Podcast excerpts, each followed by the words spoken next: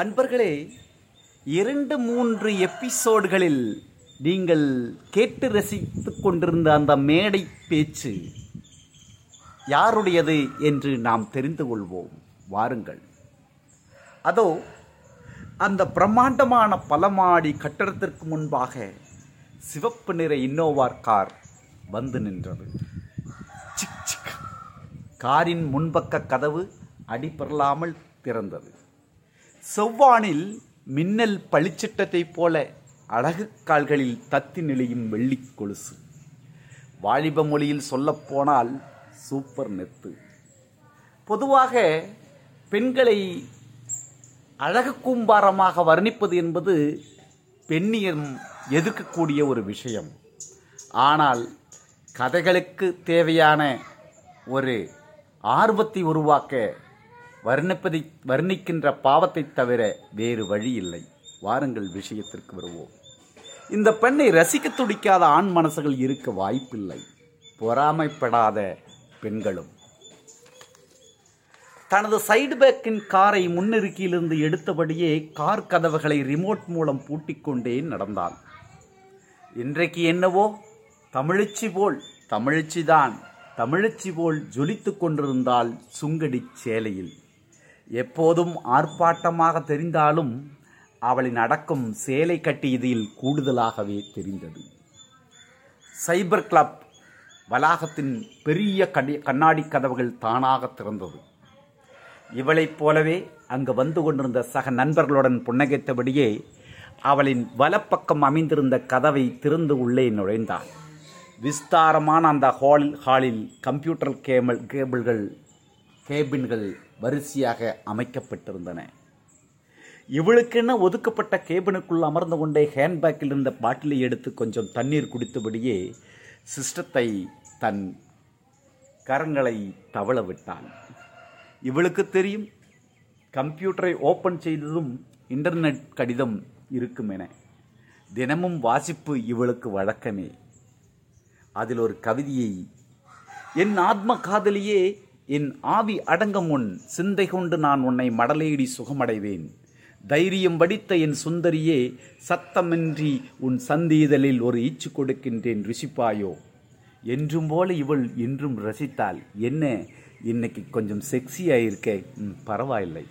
மனுஷனுக்குத்தானே week இருக்கும். அழகை பார்த்தா ரசிக்கத்தான் செய்வான். அழக அழு அழுக்கப்படாமல் காத்துக்கொள்ளும் கடமை அழகுக்கு மட்டும்தான்.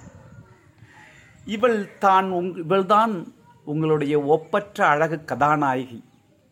அஞ்சு புள்ளி அஞ்சு அடி உயரத்துக்கு சொந்தமான நளின சுந்தரியான இவள் தாவணி முதல் ஜீன்ஸ் வரை எல்லா காஸ்டியூம்லேயும் கணக்கச்சிதமாக இருப்பாள். கன்னியாகுமரி முதல் காஷ்மீர் வரை என சொல்லலாம். ஆம் தென்னிந்திய நெற்றி வட இந்திய மூக்கு காஷ்மீரத்து கண்ணமும் கேரளத்தின் கருவிழியும் கங்கையும் யமுனையும் இணைந்ததைப் போல காணும் கேசக்கற்றைகளும் மலர்ந்து சிரிக்கும் செம்மலர் முகமும் அத்துடன் தகதகக்கும் தாமரை கால்களும். இதுக்கு மேல் வர்ணிக்கிறதை விட நீங்களே பாருங்கள். அட சும்மா சொல்லக்கூடாது. இந்த காவிய தலைவியை கண்ணால் பார்த்த எவரும் அவர்கள் இளைஞர்களாக இருந்தால் அவளை காதலிக்கு இயங்குவார்கள் பெண்களோ இவளுக்கு தாயாக இயங்குவார்கள் இப்படி இருக்கும்போது இவளோட சிஸ்டத்தில் இன்டர்நெட் காதல் கடிதம் வருவதில் ஆச்சரியம் எதுவும் இல்லை அல்லவா? இல்லாத கவர்ச்சியை காண்பிக்கப்படாத பாடுபடும் மேக்கப் டெக்னாலஜியை மட்டும் நம்பி வாடும் இருபத்தி ஒன்றாம் நூற்றாண்டின் சினிமா நாயகிகளைப் போல் இல்லாமல் டாக்டராக இவள் சம்பாதிப்பதெல்லாம் கற்றுக்கொள்ளவும் பொது சேவைக்கும் செலவழிக்கின்றார் எம்எஸ்சி இயற்பியல் முடிச்ச கையோடு எம்பிபிஎஸ் எல்லாம் முடிச்சு இப்போ சொந்தமாக சம்பாதிச்சு சொந்தம் காலில் நின்றுட்டு இருக்கிறா இவங்க அப்பா ஷாபி மகாராஷ்டிராவில் ஒரு அழகா அழகான கிராமத்தில் வாழ்ந்து வருகிறார். மகளை நல்லா படிக்க வச்சு தன்னிகராத ஒரு பெண்ணாக வளர்க்கணும் எனும் அப்பாவோட ஆசை நன்றாகவே நிறைவேறி கொண்டிருந்தது.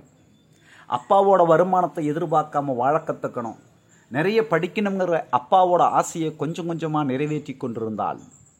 பட்டணத்தில் குங்ஃபு பைலட் ட்ரைனிங் கொஞ்சம் யோகா அப்படி இப்படி எல்லாம் நுனி நாக்கில் இங்கிலீஷும் ஹிந்தியும் டிரைவிங் எட்ஸெட்ஸரா இப்படி பல விஷயங்கள் குறித்து கற்று வச்சிருந்தாலும் இன்னும் பல விஷயங்கள் மொழிகள் படிப்பு என்று இவளை நிறைய கற்றுக்கொண்டே இருக்க இவள் ஆசைப்படுகின்றாள். நிச்சயம் இவளின் அப்பா கண்ட கனவு இவன் இவளின் கனவை கூட சிறியனவாகத்தான் சிறி இவளுடைய கனவை விட சிறியவையாகத்தான் இருந்திருக்கும். சைபர் கிளப் ஆடிட்டோரியம் நிரம்பி வழிந்து கொண்டிருந்தது. ஆம் மாதர் மறுமலர்ச்சி மாநாடு நடந்து கொண்டிருக்கின்றது. அங்கு அங்குதான் நீங்கள் கேட்டுக்கொண்டிருந்த பிரசங்கம் இந்த சமணி நீங்கள் கேட்டுக்கொண்டிருக்க இந்த சமணியா நாயகியினுடைய பிரசங்கம். தீப்பொறி பிரசங்கம் ஆடிட்டோரியில் இருந்த பெண்கள் கூட்டத்தை லைத்து போயிருந்தது.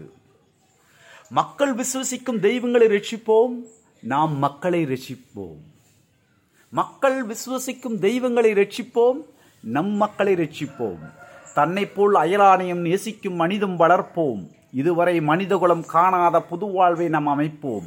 அழுகையும் பெருமூச்சும் கண்ணீரும் செந்நீரும் மண்ணுக்குள் மகிமிக்கும் வேண்டிய சிலுவி போர்களை அகற்றுவோம். உலகிற்கு இனியொரு சூரியனாக நாம் இந்திய தேசத்தை உயர்த்துவோம். பல லட்ச மேடை பேச்சுகள் முழங்கிய பாரதம் பரந்த பாரத கண்டத்தில் வெறும் வாய்ச்சவடால் ஒன்றும் செய்துவிட முடியாது. நம்மிடம் ஓட்டு எனும் ஆயுதம் இருக்கின்றது. மகத்தான காந்தி ஆயுதம். ஆம் வாக்குரிமை. பெண்களை ஒன்று திரட்டி பெண்ணிய மனதுகளை ஒருங்கிணைத்து ஆளும் வர்க்கத்திடம் பேரம் பேசி பெண் வர்க்கத்தின் தேவைகளை பூர்த்தி செய்ய கொள்ள முடியும். அவளுடைய பிரசங்கம் உச்சகட்டத்தை அடைந்து கொண்டிருந்தது. எங்களை ஊதாசனப்படுத்தினால் நாங்கள் போராடவும் தயங்குவ மாட்டோம் எங்களின் உரிமைகளை உடனே கொடுக்க வேண்டும். நூறு சதவீத பொருளாதார ஒதுக்கீடு எங் என்பது எங்களின் பிறப்புரிமை. அதை அரசாங்கம் உடனடியாக செயல்படுத்த வேண்டும். எங்கள் கோரிக்கை லட்சியத்தை அடைவதற்கு ஆண்பருக்கும் எங்களுக்கு பக்கபலமாக செயல்பட வேண்டும். பெண்பருக்கத்தின் முன்னேற்ற பாதையை செப்பனிட உதவ வேண்டும். கத்தியின்றி இரத்தமின்றி சுதந்திரம் அடைந்தோம் என்றோம். எங்கே? சிந்திய இரத்தங்களையும் மண்ணாகி போன உயிர்களின் ஓலங்களையும் நாம் சௌகரியமாக மறந்துவிட்டோம் அல்லவா? ஜனநாயகத்தின் நாயகன் என மாறுதட்டுகிறோமே. இன்னும் மரண ஓலங்கள் கேட்கவில்லையா? மரண ஓலங்கள் நிறுத்தப்படவில்லையே. பட்டினிச் சாவுகள் ஏக்கப் பெருமூச்சுகள் இவையெல்லாம் ஜனநாயக கோஷத்தில் மனப்பூர்வமாக அழிக்கப்பட்டு அமக்கப்படவில்லையா? என்று அவள் ஆவேசமாக பேசிக்கொண்டிருந்தாள்.